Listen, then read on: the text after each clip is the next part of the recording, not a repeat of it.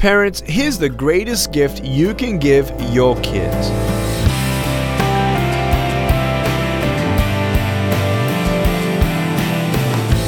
Hi, I'm Nick Vujicic at lifewithoutlimbs.org. No, it's not an Xbox, a pony, or a brand new car.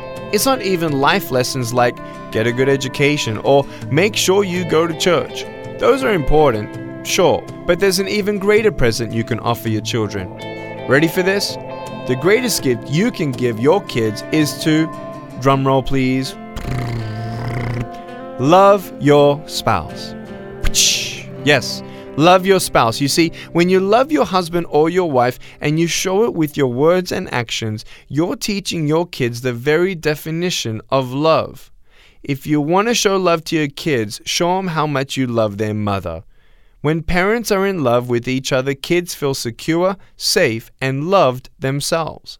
Think about it. When you're in love with your spouse, you feel alive. You laugh. You have fun with each other. And guess who's watching intently as you interact with your spouse? That's right, your children.